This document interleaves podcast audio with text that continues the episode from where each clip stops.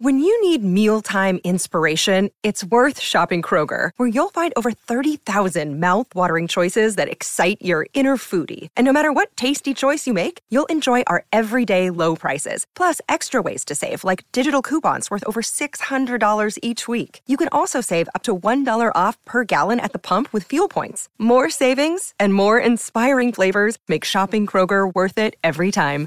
Kroger, fresh for everyone. Fuel restrictions apply. Another day is here, and you're ready for it. What to wear? Check. Breakfast, lunch, and dinner? Check. Planning for what's next and how to save for it? That's where Bank of America can help. For your financial to-dos, Bank of America has experts ready to help get you closer to your goals. Get started at one of our local financial centers or 24-7 in our mobile banking app. Find a location near you at bankofamerica.com slash talk to us. What would you like the power to do? Mobile banking requires downloading the app and is only available for select devices. Message and data rates may apply. Bank of America and a member FDIC.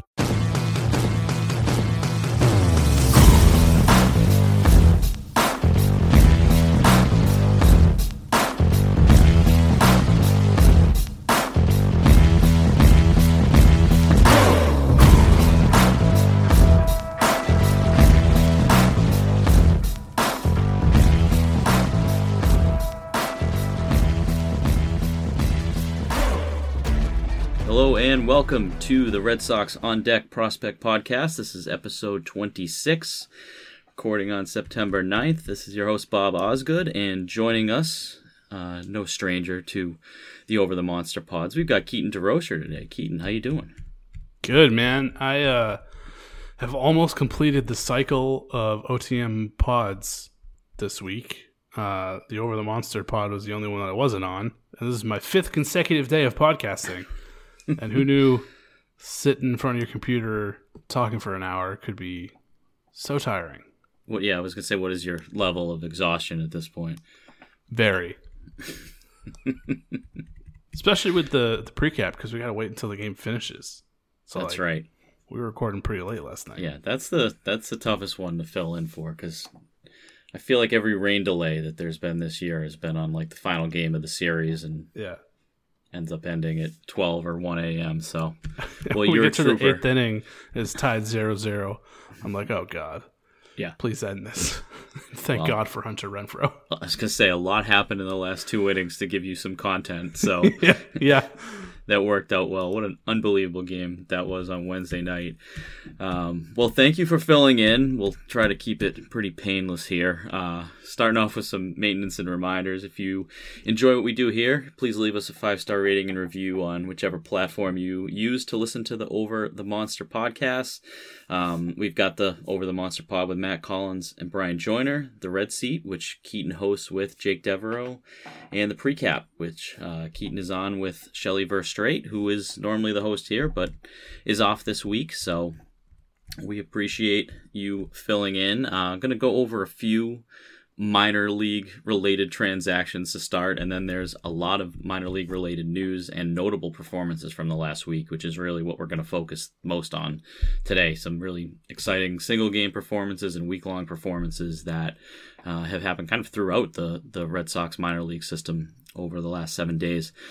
Um, minors related transactions is what I tried to narrow it down to after I read 20 of these off last week during the COVID outbreak. Uh, Jarren Duran got COVID on the 3rd and went on the IL. Uh, Jeff Hartley was claimed off waivers by the Mets on September 4th.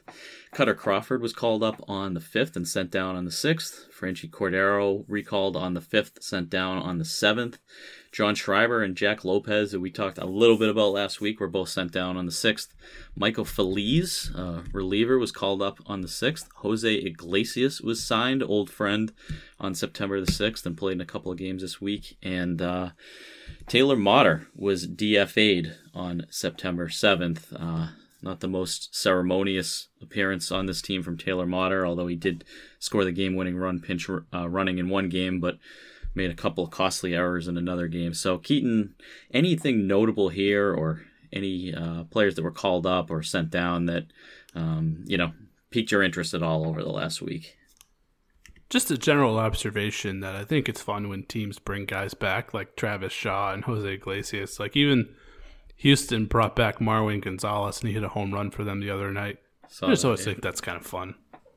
Yeah, definitely. I mean, Shaw had a uh, those first few games had some really key hits between the grand slam and a couple of balls off the monster and another home run the day after the grand slam. And yeah i think that gives you a little extra juice those first few games going back to an old team. I think that's a great point.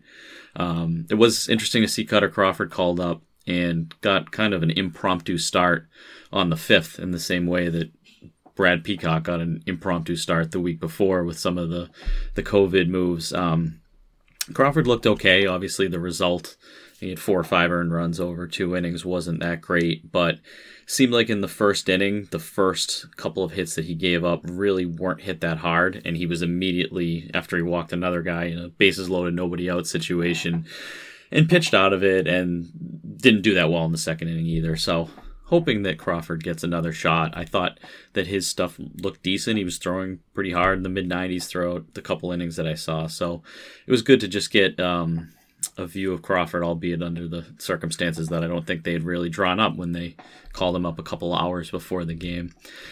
Uh, some other minor league related news. Portland, who we're going to talk about a couple of players from Portland up next, uh, actually has not played a game since Saturday. So when you hear, uh, you know, the, the Triston Casas three games that we're going to talk about shortly over last weekend, you wonder how he's done since that. He hasn't played a game since then because they've had multiple rainouts and they've also had multiple COVID protocol postponements postponements from their opponent uh, Binghamton this week. So they're hoping to get back out there on Friday.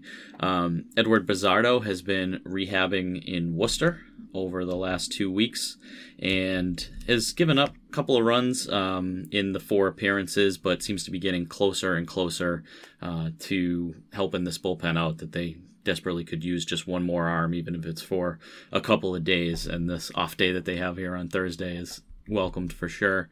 And then another uh, interesting note Michael Gettys, who was um, an outfielder in the system, actually has is transitioning to be a pitcher. He's 25 years old and is down in the Florida Complex League and has thrown two shutout innings already down with the Complex League after being a hitter for uh, hitting 201 with five home runs in 46 games this year. Has an excellent arm, so uh, looking forward to see some scouting reports on him to see whether um, that ends up working out for Gettys uh, or for the team, or if he can potentially be a pitching prospect in the same way that he was originally hitting prospect. So, kind of some quick news there, and we're going to get into some minor league performances from the last week. So, Triston Casas incredible weekend. Uh, you know, th- three games like no one has had in the system the whole season, probably. He had five home runs over about 24 hours, starting with a doubleheader on Friday where he had a two run homer in the third inning and then a three run homer in the fourth inning. That three run homer was 472 feet. He also had a single in that game. And then in the second game of the doubleheader, and keep in mind these are seven inning games, he had a two run homer in the fifth inning. Uh, if that wasn't enough, he followed that up on Saturday with two home runs. If you saw the clips going around Twitter, they were all tape measure shots where he was giving David Ortiz esque bat flips on a couple of them, just no doubters. Um, thoughts, Keaton, on Triston Casas kind of hitting a power streak after only having seven home runs prior to these five last weekend? Yeah, that uh, the power drought post Olympics was uh, a little interesting, but it's so incredibly hard not to watch him and see the production that the Red Sox have had at first base all year and just be over the moon about what's to come and want him to get to the major leagues as fast as possible. Yeah. And looking at his stat line, um, he has improved really just by leaps and bounds over what he did in 2019. Um, the walk rate is up, the average is up significantly. Strikeout rate is down about six percent, which is a really impressive thing to do. BABIP is about to, about the same, so it's not suggestive of him being overly lucky in this run so far in Double A. He's holding his own, and he's showed that he's progressed, and he really is the the real deal talent that we've all hoped. And looking at his stat line in Double A right now, it looks very Anthony Rizzo in his prime. Uh, Rizzo, yeah. Rizzo had a few years there when the Cubs were going to the World Series, where it's 30 homers, 10 to 15 steals, walking like 11, 13% of the time and hitting 280, 290, uh, which is right where he is right now. Um, and it's just, it's so easy to see that and just put really heavy expectations on a dude, kind of like I just did comparing him to Prime Anthony Rizzo. But I feel pretty darn confident doing it because he's that good. I know. I think that we talked about Jarren Duran so much because he was the next big thing that we've shelved some Casas conversations this year, especially when he was away at the Olympics and he's only played in 60 or so games this year. But you're right. I mean, the the power was down in terms of the home run count, but the OBP is 387. And when you've got a walk rate and a K rate that are both in the teens, that's a really good place to be, especially the first year that you're playing at that level. Um, at 21 years old in Double A, I mean that's young for that level. And you're right. I mean, I can't wait to see him go to AAA next year, and it'll be interesting to see whether they go with, you know, a, a platoon type of thing with with Dalbec next year, and if he is going to be the guy in 2023, two years from now. Uh, obviously, Dalbec's been a lot better over the last month, six weeks, and um, you know is hitting both lefties and righties a little bit better over that time, and you got to hope that it carries over to next year. But if it doesn't, I think we're going to be in good hands and how quickly, you know, with, with 12 home runs now, his numbers just look so much better. And 387 OBP that you noted, 283 average, um, just so quickly in three games gets back to the level that we were expecting him to be at as the arguably the number one prospect in the system.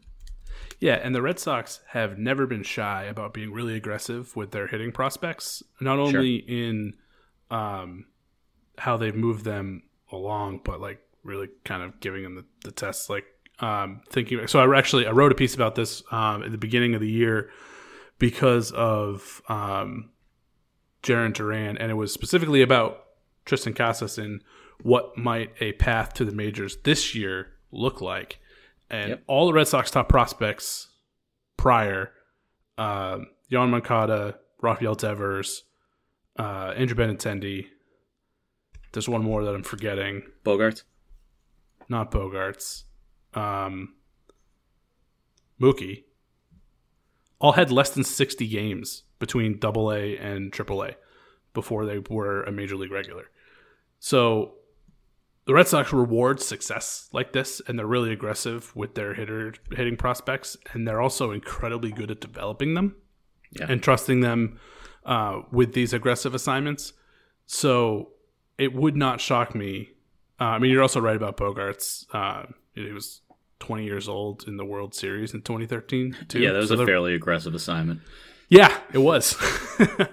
uh, so yeah, I mean, there's there's precedent for their top prospects and their at their position player top prospects, and then you can even couple that with the need at first base, which was um, not the biggest need on the team, but certainly a void, uh, both offensively and defensively at times during this year. So he fills a need. Uh, he's uber talented. The Red Sox tend to be very aggressive with those types of guys, and yeah. would not shock me if very early next year, after maybe a month or so at AAA, if he has a nice month, wouldn't shock me if he's there. Yeah, it'll be interesting to see if they send him out to the Arizona Fall League to get some extra at bats as well. Um, you know, going into next year, which they've done with some players in the past, and I think that those rosters will be coming out in the next week or two. So it'll be interesting to see. I, don't think we'll see him next year unless, or excuse me, this year unless there's some crazy emergency. But um, might get some additional at bats out there, and I think that he should be ready sometime next year. I certainly hope so. After seeing some of those blasts this weekend, um, moving on to Jay Groome, he we talked last week, uh, Shelly and I, about how he was promoted to Portland and his first start since then over the weekend in one of those Casas games uh, through five innings, gave up two hits, did not walk a batter, and struck out 10. Um, you know, we, like I said, we talked about that promotion last week. It's good to see his continued success after um, a rough first month, month and a half of the season. His stats overall probably don't look that great um, if you just looked at his line to say, you know, what kind of a season did he have. Um, seeing a 5.29 ERA and a 3 and 8 record in 18 games started wouldn't blow you away. Um, but, you know, if you narrow that down to the last two, three months, it looks a lot better. So, any thoughts, Keaton, on Jake Groome and the season that he's had so far and now having a good start uh, after being promoted to Portland? Yeah, the inconsistency is just frustrating. Like for this first start in Double A is a fantastic start. Two hits, ten strikeouts, no walks, across five innings is very impressive. Yep.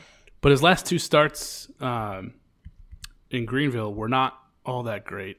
Uh, six innings, eight hits, three runs, one walk, eight strikeouts. That's not a bad start. And the start before that, eight runs, seven earned in five, uh, three walks, only four strikeouts. And that's kind of just how his season has gone. It's been really bad. It's been okay, and then he's had absolutely stellar starts. The inconsistency is just really frustrating for a guy at this point in his development. Like he's far enough removed from the injuries and still has the stuff that he has to be more consistent at this point, and that's just frustrating that he hasn't gotten there yet. Yeah, you don't see promotions too often when a, a pitcher has an ERA over five. Um, but I think that they want to see like you said, he's 23 years old. He's far enough removed from Tommy John. They want to see what he has and, and if these skills are going to translate to double A. Um, I, I know what you're saying. I, I think that he might be a power lefty relief arm down the line, potentially, if he continues to kind of go back and forth with some of these outings. Because watching the highlights the other night, the first time he's faced that level of talent, and he had all of his pitches going and he had great command but you're right. I mean it's frustrating the inconsistency. So i see the the point that you're coming from there. I, it'll be interesting. They have to add him to the 40 man this off season um, you know you think they probably yeah. will but you also don't know what other moves are going to be going alongside that and whether they, they they might choose not to do that. Yeah i don't know if they will to be honest because they got a real 40 man crunch coming up. Right. And I think he has to start separating himself in order for that to be the case. And he hasn't done it so far. So uh, he needs to build on this. It was his first start at Double A. New Hampshire may not have had a ton of information on him, um, but that's going to be over now. His next start, whoever yep. he plays is going to know his abilities um, after that start uh, and be able to get some information on him. So he needs to build on it. I want to see how he does going forward. Um, and in order for him to get that 40 man protection, he I think he's going to really need to stand out over this last couple weeks here. Yeah, yep. I'm sure that he knows this is a huge month for him within the organization and hopefully can build on that start, like you said. Um, moving along to Connor Seabold, two of his last three starts have just been phenomenal to the point that I ask, why is he not up with the big league team. Um, we discussed his start on August 21st, where he had a no hitter going into the seventh. He only gave up one hit and one walk and struck out nine. Um, had a tougher outing the next time out, gave up four runs. And then this past one, exact same thing six innings, one hit, no runs, four Ks. He's actually, in three of his last six starts, only given up one hit, uh, all six innings or more.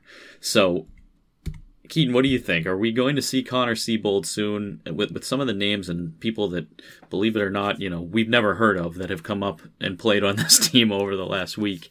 You'd think that we see Connor Seabold at some point. Um, do you think he might get a relief or a starting spot at some point in this month? I think he's going to start on Saturday. Okay. Is that a prediction or did I miss some news? Uh, no, it has not been named. Well, so the reason why Kutter was called up for the last start was because Seabold had pitched the day before. Right. Um, now he's on enough rest where you can put him out there on Saturday. Kutter also optioned back down. So there's a, the the spot on the roster is open and the turn in the rotation is open as folks are still out. So it signs points to him being the guy. Yeah, and I was thinking the same kind of thing. You know, they wouldn't have started him in that game over the weekend had they known that they were going to lose Pivetta, that the outbreak that they, I think, thought they'd contained at that point, and then yeah. turn the other direction for another day or two. Seabold never would have pitched that game at AAA over the weekend. Um, so I agree with you. I think we'll see him hopefully, um, you know, one start and then maybe move into the bullpen depending on the arms that they're going to need. But I'm looking forward to seeing a Seabold start as he has looked really good over the last six, and um, you know just that trade that was made last year uh, in the short season with Workman and Hembree and Seabold and Pivetta coming back. Uh, just looking forward to seeing whether we're going to get two arms out of that that will be major league ready. Yeah. Moving along to Nick Yorke, and we talk about him every week, and I'm trying to find a reason not to talk about him, and it just it doesn't happen. He's since his promotion to Greenville, in 13 games, has seven multi-hit games so far after a promotion at 18, 19 years old. Um, he's hitting 385 with a 458 OBP, 635 slugging in those 13 games. He's got three home runs. Uh, Wednesday night, you know, he had an off night. He didn't have a multi hit game and then had a game winning grand slam in a 2 2 game in the eighth inning. Um, just outdoes himself on a weekly basis after a month of concern to start the season. Um, just complete night and day since that what have been your thoughts so far this year on, on Nick Keaton? Outstanding. Yeah. Uh, we actually got a question about Nick Yorke on the Dynasty's Child podcast. Uh, somebody asked for a comp. Okay. And I said Dustin Pedroia with more power. So I'm curious what your thoughts on if that's too aggressive, spot on, or uh, am I out of my mind? No, I don't. I, I don't think that you're out of your mind. I think that Pedroia is such a difficult comp because I'm not sure that there's ever been a player like him in the history of the league that had that work ethic. So, uh, and did more with uh, with less than than he did. He was such a fascinating, unique player. So, if he's got that work ethic, then it's absolutely reasonable. Um, and the power, like you just said, has been most. I didn't know that that was going to be there. You know, I knew that he was going to be a gap doubles hitter but he has 13 home runs in 89 games at 19 years old when he probably still has some projection left. So, I mean, you're putting a little bit of pressure on him with the Pedroia, but better comp. but um, no, I think it's I think it's possible, and it's just such a such a great start at this age. You don't see people at high A with this average you know, unless they might be a, a Ken Griffey or a number one pick or something like that, you know. Yeah. Well, I'm gonna have to keep that file that away in the back of my head and yeah, pretty lofty expectations. Do I don't think anything is gonna jinx Yorke this year. Maybe we'll see what happens next year, but yeah.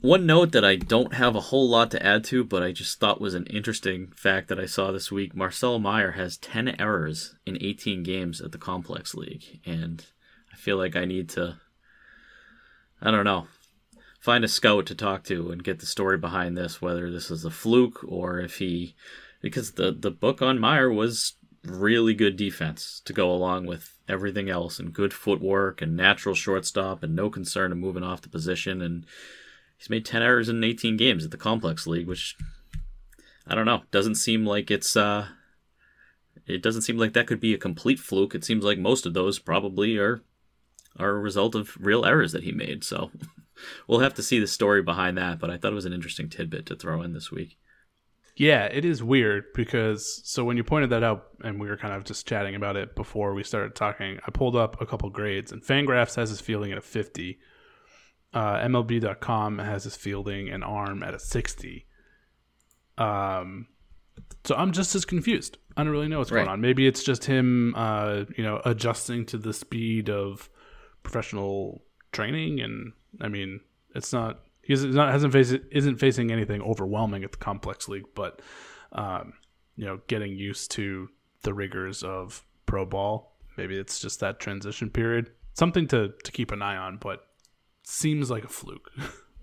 yeah, they didn't give him some aggressive assignment to Salem. He, I mean, right. it'd be interesting to see whether they're um, ready to do that or not. If his defense isn't quite there, if he would start the year at the complex league, um, you know, if that's something that that could hold him back from an initial promotion at the beginning of next year. So just trying to pull up the another couple rankings, but you were quicker than I am, so that's okay.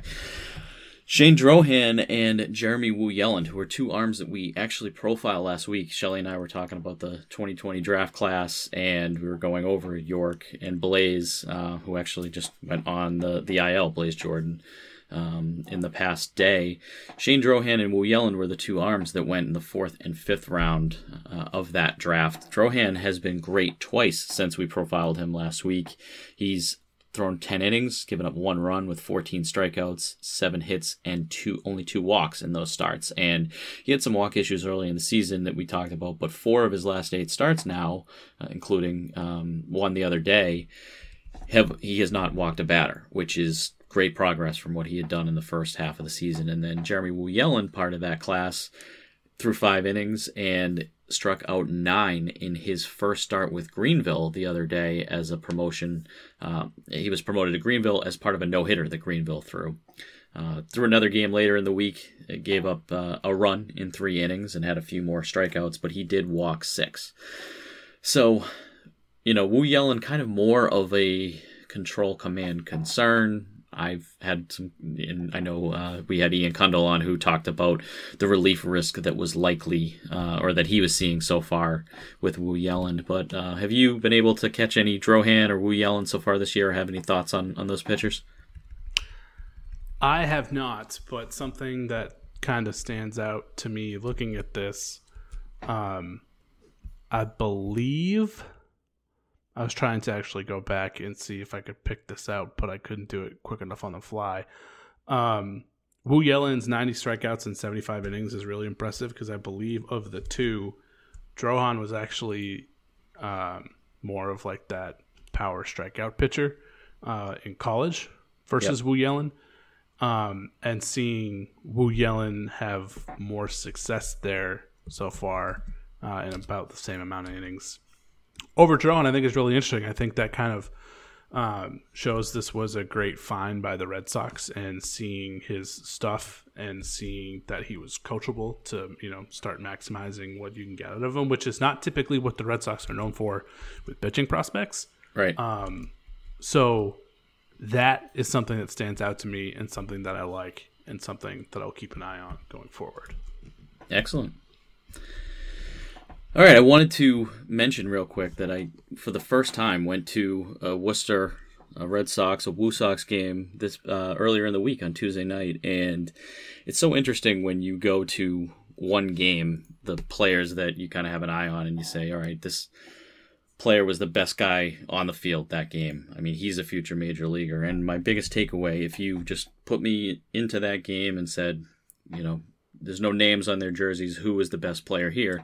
It was Chad De La Guerra. So that's who you would have predicted, right, Keaton? If I, hundred percent, yeah. Uh, De La Guerra had four hits that were all like absolute rockets, including a game tying home run that got up in the, the wind to right field but went out by about 60 feet and just completely dominated the game. And uh, you know, I would have said that that's the that's their best major league prospect that is on that team. So incredible um, what I saw there from a at the time under 200 hitter who had two home runs in the season going into that game. But I was able to see Jeter Downs. He had two hits that were both really laced in that game. He also had two steals, getting good jumps on a right hander, and narrowly missed a third hit where his last time up late in the game he.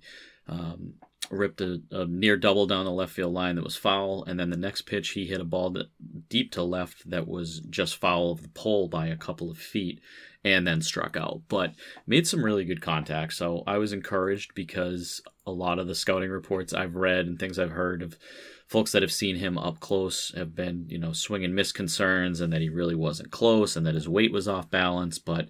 I saw some great at bats from down, so that's just one man in one game. Connor Wong behind the plate, I think he I really has some potential, which we already knew. I know he's not one of the highest ceiling prospects in the organization, but he had two hits, made a great throw to second that I believe was dropped or was kicked out of the glove, something like that. Uh, but his, you know, pop time and throw to second looked great, like looked major league ready. And I know that they've been confident enough for him to catch Eovaldi a couple times this year. So I think that he definitely may not be a starter, but can definitely have a significant career uh, as a backup catcher in the major leagues, both, you know, definitely behind the plate and hopefully with his bat as well. Uh, Johan I feel like we don't talk about his stats often enough, just how good of a season that he's had, albeit with missing numerous games for the um, Olympic qualifiers and then being out there for the Olympics. I, I've never seen anybody, uh, or very few, that, that just have taken uh, such a massive hack at the ball like Mieses does. He has 18 home runs this year. His average is a little down at AAA. He's hitting 222 in 46 games there, but he's got 18 home runs um, in approximately 70 games and has 43 runs and 46 RBIs, and I really just enjoyed watching him as a hitter. I don't know how much upside he has. He might be more of an organizational guy, especially at the age of 26, but just great leaps that he's made uh, power wise this year and has played up pretty well at AAA. Got to see Darwinzon Hernandez throw a rehab inning. He was throwing about 95, 96 during that time. Looked good. Uh, the starting pitcher was Daniel Gossett, who threw four and two thirds innings, walked five. His command was very shaky, really, from the beginning, from the first all the way to the fifth, that he was missing spots and walking a lot of guys. So I know that he has a good record this year. Might be have seven or eight wins, but those are some of my quick thoughts. I really enjoyed the stadium.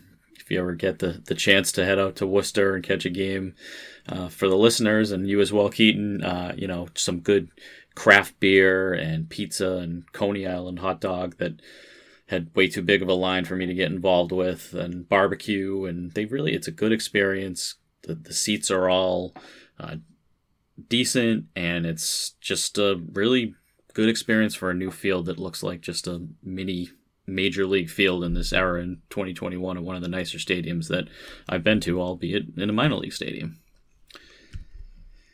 So there you go. I think we're going to finish up this week with uh, some superlatives, Keaton. You know, I wanted to give you a chance to talk about some players that you think, you know, your favorite breakout prospect, um, kind of starting with that, and then talking about a couple other players, maybe a, a, disappointment and under the radar prospect who you've got your eye on going forward. So let's start with your favorite breakout prospect of 2021. Who would that be? Yeah, Brayan Bello. Um, nice. Looked nice in his debut in 2018, then really kind of struggled uh, in 2019. Solid reports out of the alternate site last year, and then has really just absolutely burst onto the stage here. Uh, 120 strikeouts, 85 innings is really impressive. Uh, and he's doing it without walking guys, keeping the walks per nine relatively low. That is really impressive. And it, the Red Sox now actually have some depth in the upper minors for starting pitching. It's not as urgent of a need, uh, but the guys that they have have been performing really well and consistently, which is not something that this farm system has had uh, at like any point since maybe like 2005 with like Buchholz and Lester. it's, right. It's been a long time since we've had guys like that coming up. Um, and now the Red Sox actually kind of have a handful of them. So it's kind of exciting to see uh, what Bloom and Co. have been able to do with the farm and how they're developing guys and now actually maybe not being a black hole for pitching prospects. So nice to see. Yeah. Yeah. And, that, and that's even with, you know, Bryan Mata and Thaddeus Ward and Noah Song still away, two with, with injuries and one with a military commitment. And we were hoping to see Bazardo this year, and he's rehabbing, but that was kind of a lost year. So, with a lot of pitchers that took a step back because of injury reasons, uh, it's good to see a few others step up and for it not to be black hole that you mentioned. So, totally agree with that. Uh, who's your biggest disappointment so far, or someone that you think kind of has failed to meet your expectations? Talked about him briefly already, but Jay Groome. I had high hopes for Mr. Groome that he would have a really good year. He'd start to take steps forward. He'd be much more consistent, and we'd see him up in AAA at some point. And that, unfortunately, is not the case. You know, just getting the promotion to double A. He's shown flashes, but just hasn't been consistent. And because of the 40 man roster crunch, this was really the year for him to make his mark in this system and show that, uh, you know, he's worth keeping around for a while. And so far, I just don't think he's done it. Yep. Yep. And we did talk about that a little bit earlier. Um, and then lastly, under the radar prospect who you've got your eye on going forward might not be, you know, in the top 20 in the organization, let's say.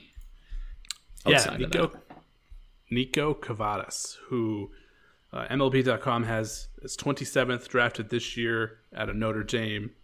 Uh, College World Series was hitting just tape measure bombs, and so far has put up a pretty interesting line. Um, 13 strikeouts, 15 walks. He's hitting 256, but has a 448 OBP with a couple dingers and um, handful of doubles as well. He could be something incredibly interesting. I think like his best case scenario is Kyle Schwarber. Uh, maybe a more realistic comp would be Dan Vogelbach, which um, with a little bit better plate discipline. So I'm hoping that's what kind of pushes him more towards Schwarber. Yeah. Um, he's a large man who has no range and can not play defense. So he is destined for designated hitter. But he could be a just stupid, fun power bat DH that just cranks dingers, gets on base, uh, and just is like one of those Brock Holt cult hero type guys yeah. with the Red Sox just for his goofy skill set. So he's someone that I'm, I'm really hoping keeps this up and, and, makes it to the Red Sox and is you know a little more relevant than Dan Vogelbach, but kind of that that skill set and in the right situation that could be really fun to follow. Vogelbach's had a decent career. He continues to find a job every year, and there's going to be 15 more, hopefully, God willing, 15 more designated hitter spots uh, if they move that into the National League next year. So there's more jobs for the Niko Kavadas of the world. Yeah. Keaton, where can we find you and how many things that you've done this week do you want to promote before we sign off? All the podcasts. And hopefully, if you're listening to this, you subscribe, getting all of our podcasts every week. You can find me on Twitter at Spoken Keats, and sometimes I even write articles. awesome. You can find me at Bob Osgood15 on Twitter. Uh, thanks again for filling in. I know this has been an exhausting uh, few days for you. So why don't you go open a beverage? Oh, happily. Okay, sounds good. We'll see you all next week. Thanks so much.